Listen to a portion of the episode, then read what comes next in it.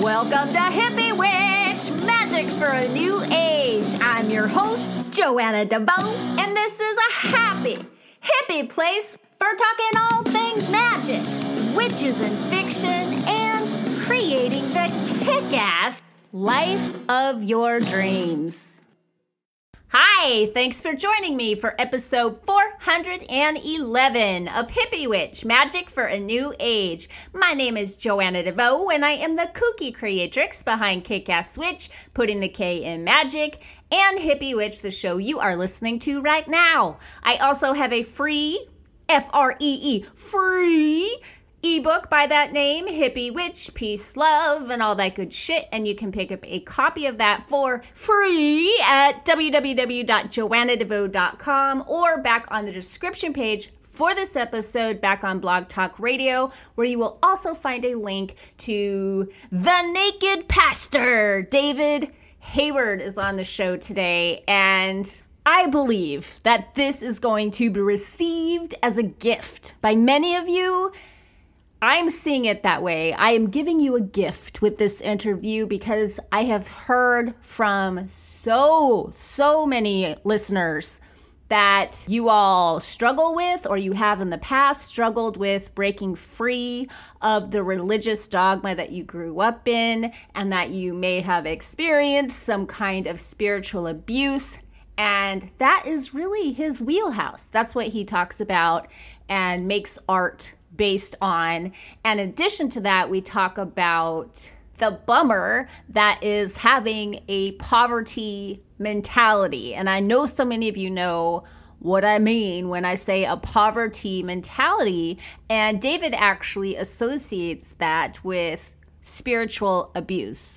I don't even know if he uses that terminology, but I do. I do. And that's what I say we are talking about here today. And I know so many of you struggle with a poverty mentality as well. I know these things because I hear from you, which I totally appreciate. Thank you so much for taking the time to reach out that way. And if you are ever wondering why the episode count here jumps forward a couple of places sometimes, it's because I do count certain episodes on Patreon as bonus hippie witch content. So I do that with both episodes of The Brave each month and The Brave is a tier there where we do this really fun Q&A style thing to get the conversation going on one topic two ways. So you all get a say and I get a say and I love doing that every month. So there's two of those that I do count in my little countdown of how many episodes I've done of Hippie Witch. And then sometimes at the top of the month, I do a podcast for the, the tribe, which is the first tier there. Although this year I've done more videos for that. I've done videos almost all year for that tier just because people seem to like it. And it's nice, I think, to pop in every once in a while and be like, hello, I have a face. I do have a face. So that is why sometimes like the last episode here that you may have listened to on the public podcast was 409 and this one is 411. So there's that, which leads me to the very important business of thanking the lovely people who support the show over there.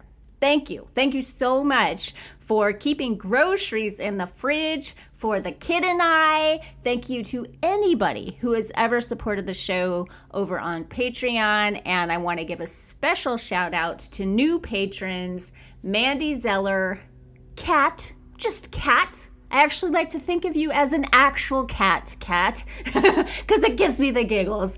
Gina Cox, so nice to hang out with you over on Discord. That's something you all can do if you join Patreon. We chat over on this on this little what is it, app? A chatting app called Discord. I love it. I love it because it lets me get to know you all even better.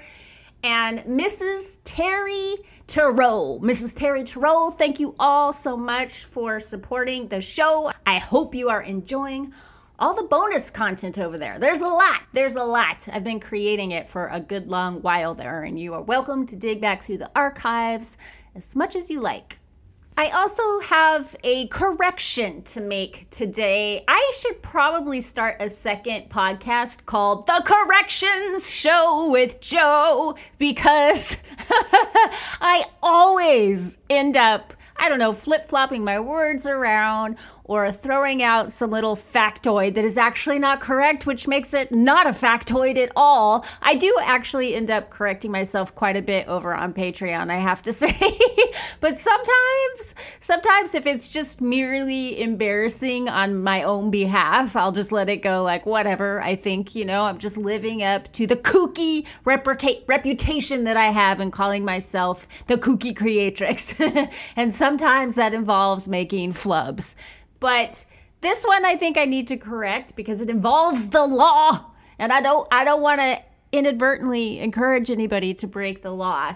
So Emma on Twitter wrote to me to say she loves the show. Thank you Emma. I totally appreciate it. And then she went on to say I did want to mention that Oakland and Denver decriminalized magic mushrooms. They didn't legalize it. So you cannot go to a store and buy them like you can with cannabis. But if you happen to have it, you won't be penalized for it. So I said that they legalized. What were the three things I said that I know peyote was one, psilocybin, you know, magic mushrooms was the another, and ayahuasca I think was the third. That was not correct. And actually, when I announced that to you all, I was announcing it within the context of a correction because it was with the interview with Johanna Warren that I said they legalized it in San Francisco. And then in the intro, I had to correct that by saying, no, no, no, so sorry, it's not San Francisco, it's Oakland. And now I have to add another no, no, no, no to that whole thing. No, no, no, no.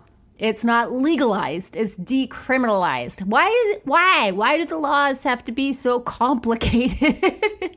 we can either do it or we can't. Can we just like break it down for people like me that way? That would be awesome. So anyway, I thought that was it was important to make that distinction and and clear up that little mistake that I made.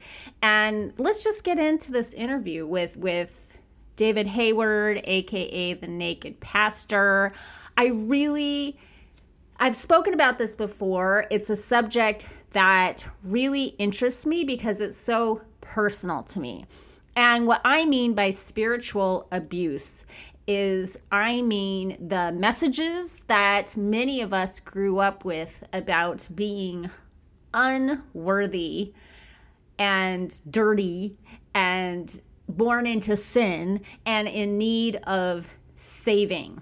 It's a very like shame based way of growing up. Even if you had like super loving parents, if you grew up in the church, whatever that church may be, you might have received some of this messaging. And what it does, gosh, it does so many things. And we talk about that during the interview, but it sets you up for abusive relationships. It teaches you to deny your own nature and to subvert your own needs and intuition, to turn your power over to someone else. Your spiritual power, teaching you that you need a middleman and that your intuition and your own personal connection with God is not enough. It can get you into a really punitive mindset in which you actually focus that internally and you you develop like self punishing thought processes and behavior it really sends a message that you need saving and I could just go on and on and on and on and on. To me, the opposite of spiritual abuse is freedom. And I mean that personally, like your own personal freedom to free yourself of that dogma. But I also think that the more of us that untangle ourselves from the systemic uh, is a word that comes up in this interview, and I like it. The systemic spiritual abuse that we grew up in. The more you free yourself from that, the more opportunity the people around you have to be free, particularly if you have kids, but even people that have to deal with you in the workplace and things like that. Because if you grew up in fundamentalism, it can give you the kind of mindset that is just like naturally dogmatic and polarizing, even if you think that you're over it, it can show up in your politics. It can show up in the dogma of food. I recognize this a lot in the New Age community with certain diets where people kind of get this, you know, you're either with us or you're against us. You're either partaking in this particular diet, which is the one true and perfect diet, or you're going to, you know, the proverbial hell with all the rest of you sinners who have not enlightened yourself enough to be as pure. as those of us eating this particular diet. And of course, that shows up in politics. It's just something is either all good or all bad. It's dualistic, black and white thinking that becomes your approach to life. So, it's funny, you think you've escaped it with religion, and then ends up following you around to other aspects of your life, and it becomes like your approach to everything. It can also really set you up to fall in with a savior. Like it can give you that kind of I need a savior complex where you're really susceptible to online gurus and things like that. So it's good to have these conversations. And, and we don't even get into cultural spiritual abuse, you know, how colonizers would go around and wipe out entire cultures, religions to replace it with their own and how that that was like the original form of spiritual abuse. To take somebody's god away from them is it's soul crushing. It rocks them to the core. And then of course it leads to all kinds of other issues. So, this is an awesome conversation to have. I hope we have it more often. And without any further ado, here is the Naked Pastor. Hi, David. Welcome to Hippie Witch. Hippie Witch, hi. How are you? I'm good. I'm good. I'm good. I'm so good. excited to get to have you on the podcast because I interviewed yeah. you once before, many years ago, in video. Mm-hmm. Uh-huh. So I think you're That's new right. to a lot of the people listening here, and they're going. Hi, everybody. Yeah, hi.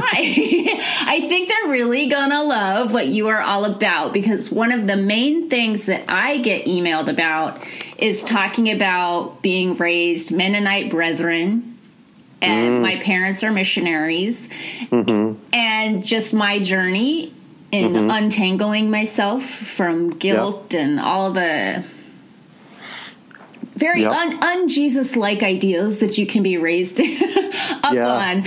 And that's what you're all about as the naked pastor.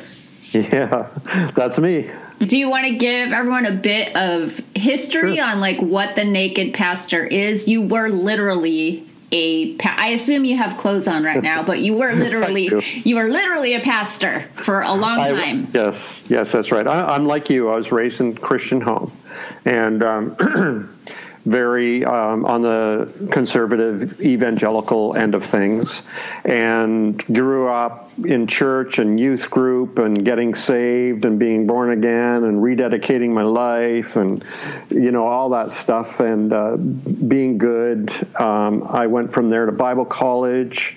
I got a degree in um, Bible and theology there. And then from there, I went and got my master's in New Testament. And then from there, I went and got another, uh, I got a diploma in ministry at McGill University in Montreal, and then from there I got ordained.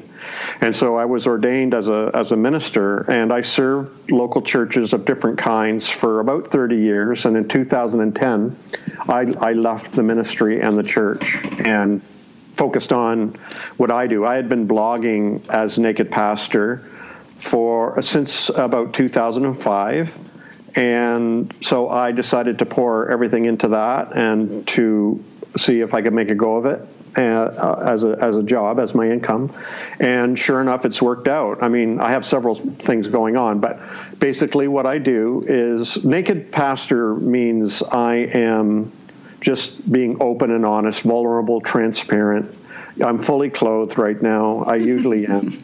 And uh, I'm usually PG. And, uh, you know, I just help people go through the process that I went through, and sounds like you went through, of what we call deconstruction, where we sort of have to dissemble and, and take apart our beliefs, change our beliefs, and come to a new place in our spirituality where we're comfortable and free and feel at peace with and is organic to who we are. And that's that's what I help people do, and it's it's a very difficult, traumatic transition for most people, because um, it's it's almost like um, leaving a cult or you know deprogramming our, ourselves from yes. being brainwashed for so many years. And it's very traumatic very lonely very frightening for people. And uh, i just help them get through that in a healthy way. And i i do that by writing and cartooning and painting and I have an online community called The Lasting Supper and you know for people who are going through that and want community while they do it. So yeah, that's what I'm about in a nutshell. The Lasting Supper. What kind of things do you do? And that's been around a long time. I think that we yeah. talked about that the first time I interviewed you. Yeah, that's been around since 2012. Nice. It's an online community. Basically, you know, I, I provide resources every week through letters, and we we've got podcast interviews recorded of the members and videos and things like that. But where all the, where most of the activity is taking place is in a private group, private Facebook group, where we um, just support one another and share our stories and vent and just listen. Mm-hmm. And very diverse group from that is made up of people anywhere from believer to atheist and everybody in between. Yeah, we just just support one another and respect one another's spiritual journeys no matter what they are and you know because I truly believe in spiritual independence, what I call spiritual independence where you have the right to decide how you want to be spiritual and um, so we just provide a safe place to support that. Yes. Yes. That's yeah. such a beautiful beautiful thing and i love that there's a paywall that people have to pass through to join the community because that oh. actually ends up not only compensating you for your time and energy but mm-hmm. it it creates a safe space for people to feel in community and when they're talking about something that is so deeply personal it's often i have found too people that are atheists or won't or weren't raised they may have gone to church here and there on holidays or even every Sunday, yeah. but not raised with a particular kind of intensity. They yeah. don't really understand what that journey is about and how exactly. heavy it can be. So to have a yeah. nice space for that, I think, is really important. Yeah, no, I agree. Um, and not just atheists, even even believers have a hard time understanding. Like a lot of people are like, "Why why is this so difficult and traumatic? Like it's just like you stop believing in Santa Claus or you don't believe in unicorns or whatever, um, or the spaghetti monster, whatever. And it's like no, it's not like that because it's it's like our beliefs were so entangled in everything and enmeshed in everything we did. Absolutely everything we did was soaked in our religious thinking and our beliefs. And so it's not just as easy as you know, throwing out one tiny little belief because every belief was sewn into like tentacles. It, it just reached into everything that we did. And so it really is like a deprogramming, and it's very difficult for a lot of people. Yeah, one thing I learned when I was recovering from post traumatic stress disorder, I had a lot I I was diagnosed with that however many years ago and I had a lot of guilt and shame about that diagnosis because I was not like violently raped on the street. I wasn't right. in war. What happened to me, I really haven't spoken much about here on the podcast, but it was something that pulled the rug out from underneath me and mm-hmm. touched every area of my life. And what I learned is that people can get post traumatic stress disorder when their reality is all of a sudden just it's not what they thought it was it right. makes them question everything they they lose their orientation to the world around them they get very yep. anxious and mm-hmm. depressed mm-hmm. and physical symptoms occur so i can see Absolutely. i can see that being related to to leaving it is kind of cult like in a way. I don't know. I, I, hesitate to say that, but my true belief is it is a gigantic cult of. Mm-hmm. And there's a lot of brainwashing. It's it's unintentional, I guess, is why I hesitate to say that because well-meaning people are involved in it and they're right. doing the best they can. Do you know what right. I mean? Yeah, yeah, oh yeah, absolutely. Like I, I don't think there's anything like where I grew up. I compare it to leaving a cult or or um, deprogramming. Uh, only in in its intensity and the seriousness of it. I, I, I, don't think there was anything really sinister going on in, in any of the, well most the groups I was in or churches or whatever. It's just it's just so all encompassing, you know, and uh, just takes up like I say, it's like the tentacles. It, it, infects the whole system. It's like my wife is a nurse, and I said, "What do you call that when you, somebody has something wrong with them and it affects everything, and you can't just treat one little symptom? You have to go after." And she said, "Systemic." And mm-hmm. I said, mm-hmm. "That's the word. Mm-hmm. It's systemic. Everything is affected, and you can't just say." Oh, well, just, you know, so you don't believe in hell anymore. Just let that go. No big deal. It's not that easy and because it's it's infected every part of our thinking and therefore every part of our lives and it's actual now uh, a real thing in therapy they they call it religious uh, stress disorder post religious stress disorder oh and my it's gosh, a real, I it's I, a real. Oh yes, I can see it, and I that makes post religious. What did you call it?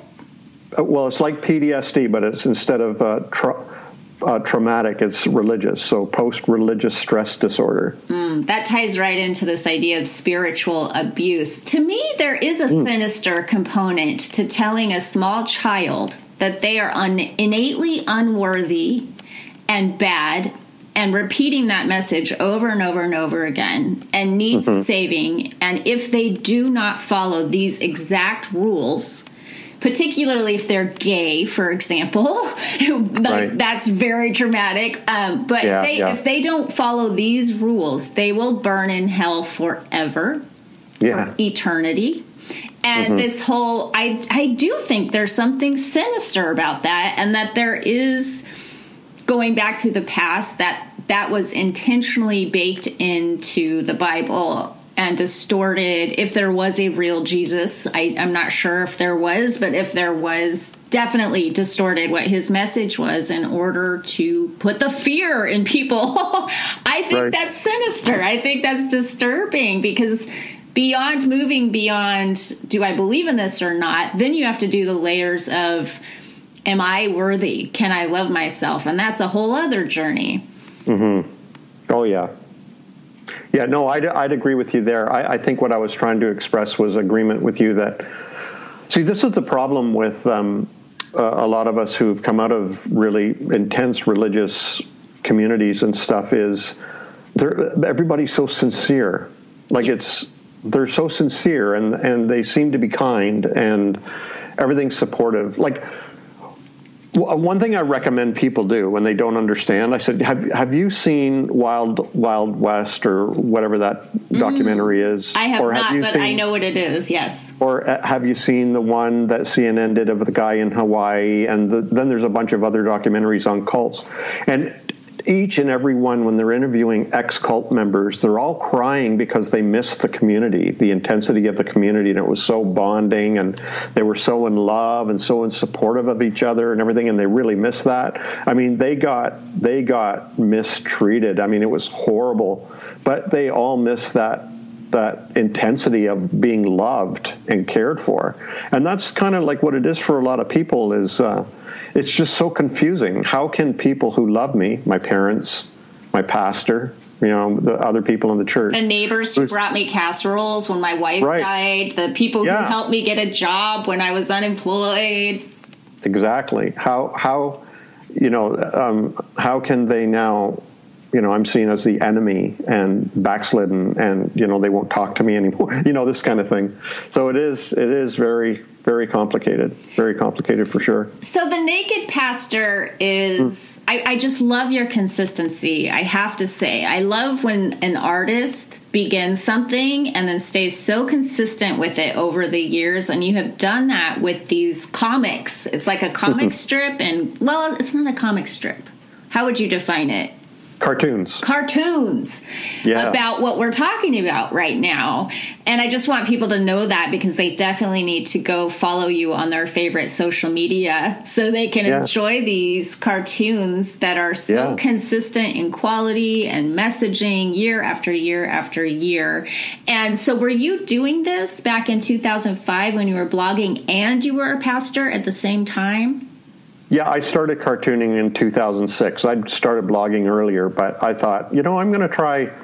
I'm going to try cartooning because I already was an artist and I, I'd seen some other cartoonists online and stuff, and I thought I'm going to give it a shot and see if I can do it. So I thought I'm going to do one every day until I can't think of any more, and I thought I would last maybe a month. Um, and here I am, gee, you know, 13 years, 14 years later still drawing cartoons. So uh, yeah, it's uh, it's. I just find them a very effective way. They they say a picture's worth a thousand words, and sometimes my cartoons really do strike a chord with people. And sometimes I, I miss, but you know, a lot of times I I do really help people out or open their eyes or provide some shock value or comedy or something. So mm-hmm. it's I think this simple absurdity of a cartoon can make you see life in a way that a really important speech or book yeah. or book cannot and it does it very quickly it, it kind of surprises you and catches you off guard and makes you see yourself in a mm-hmm. fr- in a friendly way that's not mm-hmm it's not too confrontational to the ego, if that makes sense. Well, it, eh, art has a funny way of functioning, so it's it's like in this day and age too. My one my cartoons are usually one frame, and it gives me like in one or two seconds, I can hit people between the eyes you know, or strike them in the heart or get them in the funny bone or something. And it's like amazing. Like we're in this generation now where people are just scrolling, scrolling, scrolling, scrolling, and everything's rapid fire. And here, you know, I got, I can say something in one picture and it just can be really powerful. And, you know, it, it has a, it has a way of bypassing our intellect sometimes. So when I draw a picture of, say, Jesus walking with a gay man, and um, Jesus is holding his hand, and the guy says, "I'm sorry, Jesus. I think I'm gay." And then Jesus says, "Oh, don't worry, dude. I knew that long before you did." Aww. And people are like, you know, caught off guard because you can't unsee that. You can't unsee Jesus holding the hand of a gay man and, and affirming him where he's at, right? Mm-hmm. So, and for some people, that's really disturbing, and for other people, it's very comforting. You've done a lot of work around this idea of Jesus and the LGBTQ community. It's mm-hmm. deeply personal to me because someone I have loved my entire life was a mm-hmm. pastor mm-hmm. that was mm-hmm. is still I don't even want to like talk about him too much, but he struggles right. with that and it's so heartbreaking that that is one of the messages of the church. And and you mentioned your wife, so you yourself are not gay, but you have ta- right. you have taken this on as a mission almost. When I go through your cartoons, I see a lot of content about being gay. And right. you wrote something called Retelling the Parable of the Prodigal Son for today is the lost gay son. And I was hoping you would expand on that a little bit here. well, uh, I, I, just want to I just want to say something. I I could be married and gay. I know I know a lot of people who are in marriages and have discovered they're gay and they're trying to negotiate and you know maneuver and you know navigate that very difficult thing. And I want you to tell your pastor friend to check out my cartoons. He might really love them. That's true. But uh, but um I, in fact, I, I, did a whole book I called The Art of Coming Out, um, and it's a book full of my cartoons advocating for the LGBTQ plus community. Mm. So, um, yeah, so for for me, it's like um, we're we're like this whole spiritual independence thing um, that I'm advocate for. Basically, I'm advocating for everybody's right to be who they are, be who they want to be, and and you know the the whole idea of um, of leaving because you feel rejected or you want to try to find life elsewhere, but you come back and hopefully to find love and to find acceptance and and inclusion and so on.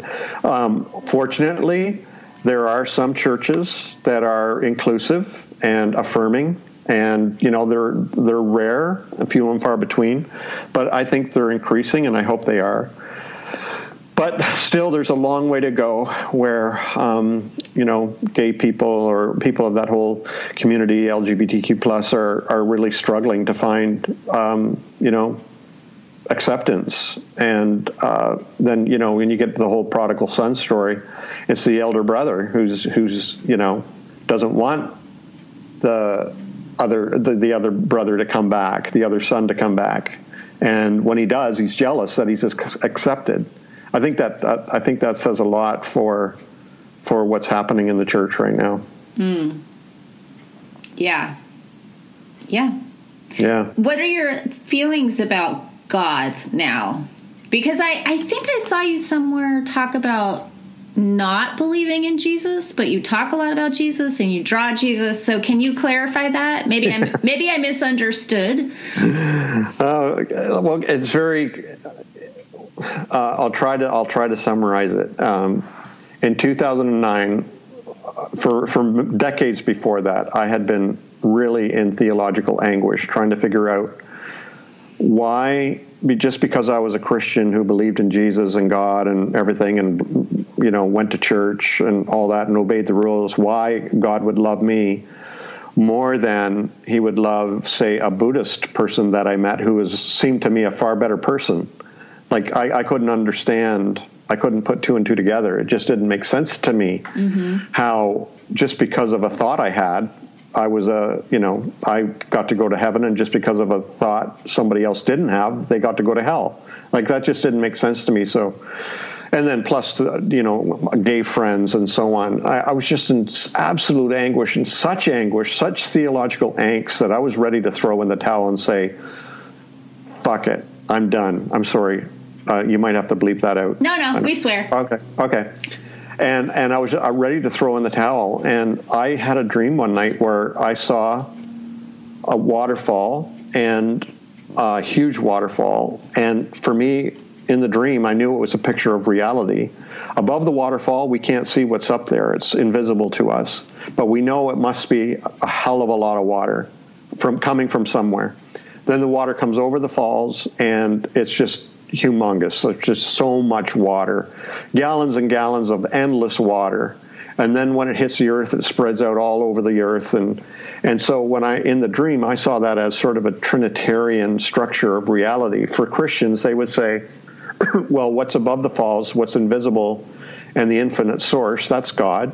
And then what comes over the falls is the revelation of God, the incarnation, that's Jesus. And then when it hits the earth and spreads everywhere, that's the Spirit going throughout the earth and reconciling all things to God. And but then I saw on the other side there was a Buddhist. And on another side, there was a Muslim. On the other side, there was an atheist. And they are all seeing the same thing, but using their own language and ideology and theology and philosophy to apprehend it intellectually and using their own language and so on to articulate it. We were all experiencing one reality, but we were all sort of filtering it through our own paradigms and using our own language to explain it. And, and it, it just dawned on me that we are all one, there's one reality, and we're all, the only thing that seems to separate us are thoughts. I have one thought, you have another thought. It's we're just doing our best to try to understand and explain reality. And immediate peace of mind came to my brain. Like it was immediate peace of mind, and it's never left. That was in 2009. I'm talking 10 years ago. Absolute peace of mind. I like. I'm not saying I don't worry about things in real life and all that. I'm talking about theologically. Mm-hmm. I realize we're all one. We're all united. The only thing that that seems to separate us are our thoughts and the words we use to, to explain them. And so when we talk about God, that could be called the infinite source, or it be, could, could be called the invisible, or it could be called the mystery, or the universe, or you know, you name it, um, or or when this, or a scientist might say the undiscovered, um, and then when it appears or come it comes into vision, or when we understand it, uh, then that Christians say Jesus, Muslims might say the Quran and and the Prophet Muhammad.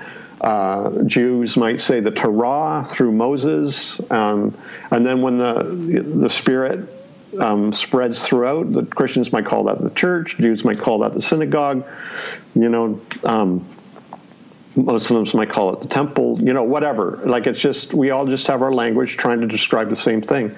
So when somebody says God, do I believe in God? And I'm, I, my first reaction is, well, let's unpack that word. That's so full of baggage you know yes it means one thing to you it means something else to me it, as somebody else who might not even use the word god might have a you know a concept of an infinite source or the undiscovered or whatever right? So for me it's kind of a buddhist position where there is a god there is no god. There's a middle path. And and that's between the two. Because for me they're two sides of the same coin. Mm-hmm. And I probably have muddied the waters, but that's the best I can do right now. Yeah, I love I love the metaphor of water. Actually, when you were describing it, I was definitely getting the God as the source of this waterfall. And and then I was thinking of when it hits the ground and streams out, each stream yeah. is a different interpretation of that, but they all go back to the same place. They come from the same place, they go back to the same place, and that's probably intentional. I could just assume mm-hmm. it is because that is what it is. but for well, me, yeah. Jesus, I always the water thing really appeals to me because I always say like I threw Jesus out with the bath baby Jesus out with the bathwater and I've right. in recent years been reconnecting with that because I loved my connection with Jesus when I was very, very small, before all the rules and right. things got stacked on top of it. But I really love him as a figure of love and peace, and I think he would be right in step with what you were just saying. I think he'd be nodding in agreement and saying, "Yeah, I think him and Buddha would be best best friends." Well, one of my cartoons um, is two people beside each other, and one guy is kneeling, praying like a Christian would, and the person next to him sitting in a meditation posture. And the, the Christian says to the Buddhist, I hope you don't mind me saying, I see the Spirit of Christ in you. And the Buddha says, Well, as long as you don't mind me saying, I see the Buddha nature in you. And it's basically the, it's the same thing. Yes. Yes. Different language. You kind of chuckled at the beginning when I said hippie witch, but that's honestly, I mean, I love to ask a question like, what is God? Because of the yeah. whole thing I just got in response to that. And I love to use a word like witch because of the yeah. exact same thing we're talking about right now. Right and I'm gonna pick. I'm gonna pick a bone with you. How does that? How's that saying go? I got a bone to pick with you. All right. I'm gonna argue with you for just a second, but it's really just about semantics. You were saying the word mm. God. You have to unpack that because it means different things to different people. And in your ebook, which I highly recommend people check out, it's called Money is Spiritual. And I would love to talk about that because that's another layer of the spiritual abuse that many of us mm-hmm. work through when we're coming out right. of a very intense church upbringing. Yeah, yeah. But in that ebook, you said, I don't believe in magic. I do believe right. in miracles. And I was like, oh, that's so interesting because you were mm-hmm. defining magic as something supernatural and this psychological term, magical thinking, which is basically wishful thinking and can get you into a lot of trouble. And I was thinking that's so interesting because to me, I completely see the words flip flopped. To me, that's what miracles is. And right. I was like, this is just a semantics thing because when I talk about magic, I'm not talking about wishful thinking or petitioning ancient gods for favors or anything supernatural. I'm just talking about something that I think is the most natural thing in the world, and that is our ability to deliberately create a change in consciousness, or sometimes undeliberately, which then changes everything. It changes the way we feel, it changes the way we behave in the world, the actions we take, the people we feel aligned to, the way the world responds to us in kind. And to me, that's magic. That's just. And I agree. And I and I, I talk about that in I talk about that in my book. Yeah, yeah, you absolutely. do, you do, yeah. But I just was like, just for fun. I just like, yeah, yeah, yeah. I just like to play devil's advocate because some people would call that miracles, some people would call that magic, and it's it's just another one of those words. Right. So, so uh, for me, um, miracle, um, um, magic is when you you try to manipulate that you can manipulate what's real and, and, manipulate God and manipulate reality. That's what I'm I'm talking about. Yes. What, that I I don't believe that you can like supernaturally manipulate reality. Miracle, on the other hand, is when things happen that we cannot explain. Uh, so, for example, I go I go into detail in the book where, and, and like you just said, when I change my mind about some certain things, my reality around me changed. But there's a whole lot of steps that I try to dissect that happen in between my mind changing and my reality around me changing. And and so that's what I talk when I talk about miracle. Like I've had what I would call miraculous weird shit happen to me, right? Mm-hmm. But I and and I talk about some of these in the book that have to do with money. And you know, there's some things I can't explain, but uh, there's um, so I, I go into I talk a little bit about the secret. You know the book The Secret? Oh yes. It's not well loved in the New Age community, I have to say. People no. have very strong feelings about it. Right. So I talk a bit about that, and I talk, you know, I talk about, for example, the guy who was pretending to drive his um, Porsche or whatever he was, uh, the car he wanted, and and then you know a few frames later in the story, there he is driving his Porsche. Well, I it looks with the way it's presented, it looks like magic. But when you analyze what really happened, there's a whole lot of things that happen in between his mind changed, his attitude changed, the way he presented himself changed, the way he got aggressive with his business changed, the way he started attracting money into his life changed. All this kind of thing happened. The, the Porsche just didn't appear because he wished for it. Yes. It took a lot of work in between the, the desire and the manifestation. And so that's what I'm talking about. Yeah, and I think I th- it's miraculous. I think that's another form of spiritual abuse too, though. When you tell people just pretend you, you're driving the car and the, the car will happen, and they and you do not include all of the steps in between.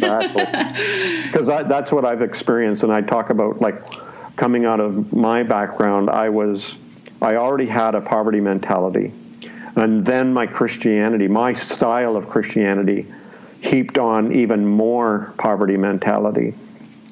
And then when I became a pastor, that heaped on even more poverty mentality.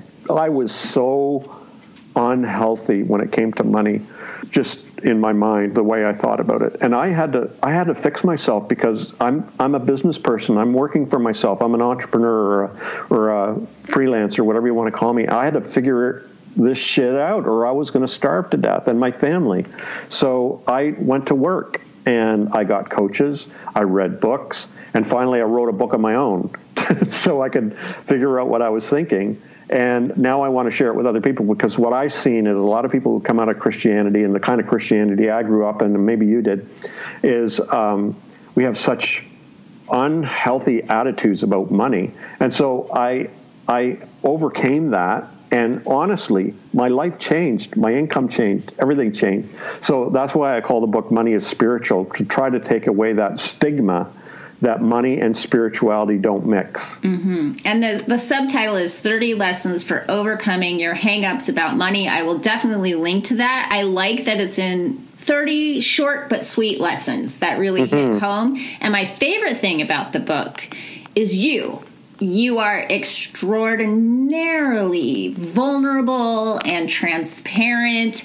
It's quite an eye opener to me to see a white man of a certain age who is married and has had a successful career sharing that like this is something that I went through, you know, in the middle of my life, not when I was 22 years old and then I figured it all out. Because right. I I just you just don't see men stepping up that way. And the reason I say white man is because you're supposed to be the most privileged one, David.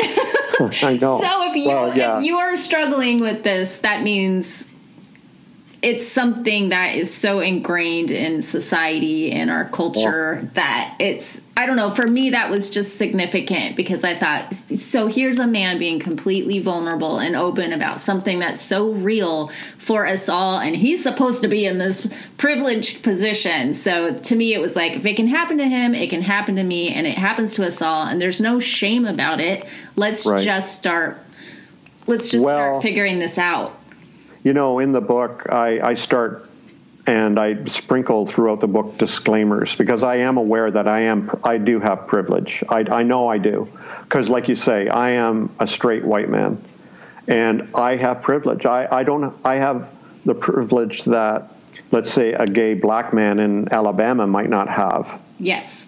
You know what I'm saying? So I, am aware of that. It's I just finished an excellent book. I'm recommending to everybody is uh, Melinda Gates' new book, The Moment of Lift, and it's about empowering women and girls throughout the world to elevate society. And you know, she's a billionaire, Bill Gates' wife, and uh, and throughout the book, she has to kind of give disclaimers and kind of apologize and, and let people know that she's aware of her privilege. And so uh, when I was writing this book, Money is Spiritual, and sharing my struggles with money and my hang ups and me trying to overcome them, I'm like, look, listen, I know I've got a head start. I've got a, you know, I've got some advantages that many, many people don't have. And so I'm, I'm writing it from my perspective, and hopefully you'll be able to apply it to yours somehow even though it may be different, worse, or better. I don't know, but hopefully, what I'm talking about, you'll be able to apply to your own. I love. That you're reading books for women and girls. The first time I interviewed you, we talked about your book, The Liberation of Sophia. oh man. and you're I that's another thing I appreciate you as a straight white man is your embrace of femininity and mm-hmm. women's issues and mm-hmm. that whole thing is just fascinating to me and empowering because I think so many men want to go there but we need we need more men to go there publicly to to start breaking apart the right. stigma. Well, I remember actually I was I was a young man, like I was in my early 20s and I I was reading mystics and so on, and then I tripped across Carl Jung, and he was writing about the anima and the animus. So the anima is the female aspect of the male. Like I'm one chromosome short of being a woman, right? And uh, uh, for the woman, it's opposite. And with the animus. So I, I was interested. I have an anima. I have a female aspect to my person. And I started analyzing it and dreaming about her and you know exploring her and journaling about her so i just educated myself on huge aspect of my personality and so i I fell in love with my anima. I respect my anima, the female side of me, and um, so that now I wrote the Liberation of Sophia. It's 59 drawings of Sophia with 59 meditations, and I still to this day, like even today, honestly, Joe, I get I get people, women writing me and say, "I can't believe a man wrote this. It sounds like a woman." and so, uh, you know what I mean? So yeah, yeah it's kind of cool, and uh, and it's it's just my I've got eight books out now, and that's my bestseller by far. It's just I uh, feel that way about the illustrations too. They look like a woman drew them, and and you just you want it's confusing because I want them all. I remember Yeah. uh, uh, one of my best friends is really into Sophia. She named her daughter Sophia, and and she's the one that introduced me to your work. And it Oh. and we both were just like, which print do you get to hang on the wall because they're so good, especially like her. There's a women who run with the wolves vibe. Oh, yeah. to it. She's out in the woods and the trees with the full moon Yeah. rising. It's incredible. Yeah, thank you. Yeah, I like. Uh, it's called Wild. That one's called Wild. So Run with the wolves. Yeah, yeah. I love it. And then you have this book I wanted to ask you about too. I just love the title. Questions are the answer. Right. And that's another collection of your cartoons, yeah? Yes, it is, and it's it, it's a book. Like it's it's written, and then, then it's illustrated with cartoons. I've done a lot of cartoons around that whole theme of questions and the value of questions and the the courage it takes to ask them and to explore them. So yeah, I wrote that book a few years ago, and yeah, I'm still getting feedback for that one too. It's just my want to val- I want to just validate people and affirm them and, and give them the green light to go and explore. You know, um, it's like it's like um, too many people are just happy to stay in town and not wonder what's beyond the walls. But for those people who want to know what's beyond the the wall and want to know what's beyond civiliza- civilization and expectations and the rules and the norm and tradition and orthodoxy if they you know most people are like they become spiritual refugees. Basically they have to leave their comfort zone and go wander and um, without any you know like like refugees today without hardly any resources. And so i just wanted to provide a book to people to you know give them courage to start looking and exploring and finding their own their own home you know spiritually Speaking of questions, you just answered a question I have about the tagline on your website, like right across the front of it is graffiti artist on the walls of religion. And the word Yeah. wall, I mean, it's such a. It's such a word of the moment right now. Build Right, the wall, yeah. keep them out, keep them in, and Yeah. so that word really jumped out at me, and and I just saw in a very deep way the walls of religion, and you you pretty much just answered my question. Yeah, no, that's I've had that I've had that tagline for years. I keep wanting to change it and people are like, "No, don't." It's You know? perfect. yeah, it's perfect. It really is perfect, and and the graffiti graffiti is such a symbol of freedom, and it's it's the people's art, you know. So I, I really it's powerful. Yeah, it's it's, it's street level. It's not antisocial because the the graffiti, like let's say Banksy, of course everybody's heard of Banksy. Um, it's it's sending a message. Like it's Banksy doesn't want to destroy society. He wants to improve it and liberate it. And and um, I feel the same way. I'm not anti-religion. I'm not anti-spiritual. I'm not anti-God. You know, none of that. I I just you know wish that we could do things in a healthy way, and and that's what I'm concerned about. Uh, is is you know if we're going to be religious, if we're going to form religious and spiritual communities, can we please do it in a healthy manner? And know? keep asking questions because Yeah. I think over time, I think probably, I would imagine many of our world religions started from a very beautiful place. And Mm-hmm. then it just evolves over time as us humans love to do. And we just layer fear on top. Here's another layer of fear. Here's another layer Yeah. of fear. We try to control and control. And so when a religion gets older, I think it becomes deformed and distorted with all these layers of fear and attempts at control. So questions, when you say questions are the answer, that's to me that's how we start to unravel all of that. Yeah, my, my, my point basically is that we should come to a place. I take us through three stages of questions. The first one, and I compare it to a door. The first one is open or closed questions. That's an immature, less mature posture where you want yes or no answers to your questions. Is there a heaven? Is there a hell? Is there a God? Is, you know, am I saved? Is that person not saved? You know, all this kind of stuff. And it's yes or no. The next one is swinging, where the door's kind of swinging open and close. And, and those ones are, I'm not sure, you know, I'm, I'm kind of having questions about hell. I'm kind of having questions about God. I, if I stop believing in hell, does that mean I'm going to go to hell? You know, this kind of stuff. And then the final stage is, is open, uh, open questions where you're comfortable with just the question. You don't need an answer. So, like when somebody s- says to me, asks me, Do you believe in God? I feel very comfortable with living with that question just living with the questions without an answer, a yes or no answer or a swinging answer like sometimes yes sometimes no. I'm just i'm just happy with the question. Is there a god? That let's explore that. Let's live with that. Let's live with that mystery and and see what what happens you know? So that's that's the whole point of the book is questions are the answer. They don't not, the best questions don't lead to the answer. The best questions um, are where we can actually live yeah. You know? And the best questions lead to more questions. yeah, yeah, absolutely. They they reproduce. That's one of the joys of being an artist, of drawing or writing or creating is the questioning, the questioning, mm-hmm. and seeing actually what you think and feel about things because sometimes mm-hmm. you just don't know until you get it up on the page.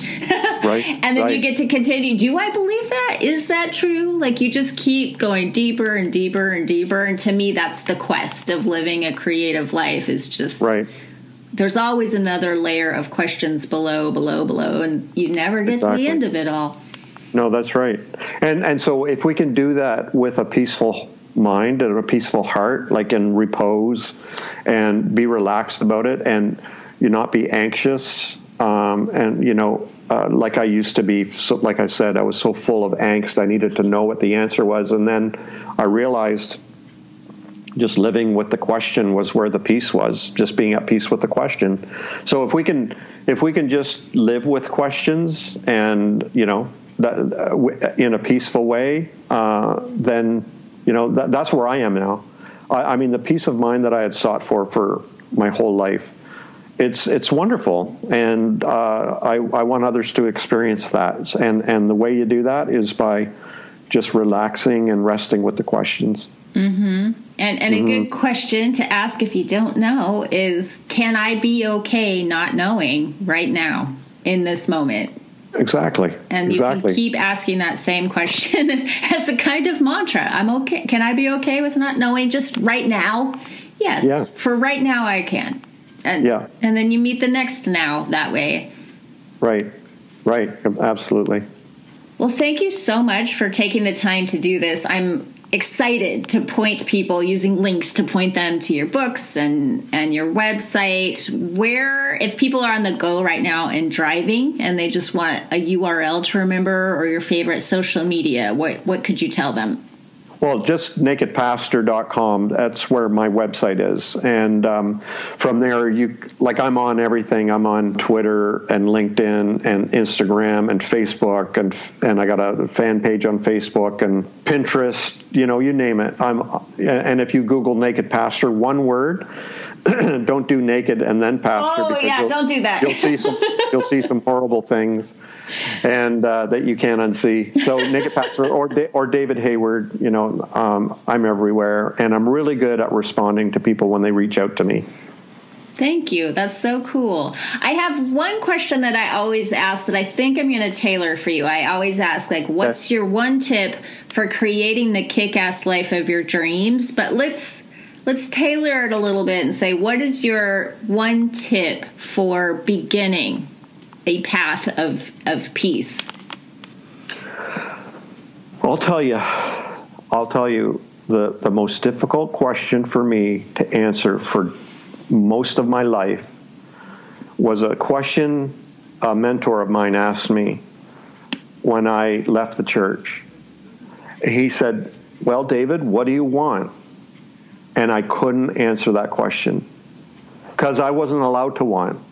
I was so obedient and so self sacrificing and so surrendering and submissive that I I I thought all I could know think about was what God wanted or whatever, right? And so for me to answer that question, what do you want? I finally I finally after a long time and a lot of work figured that out and that's between me and myself and I, but if ask yourself that question, what do I want?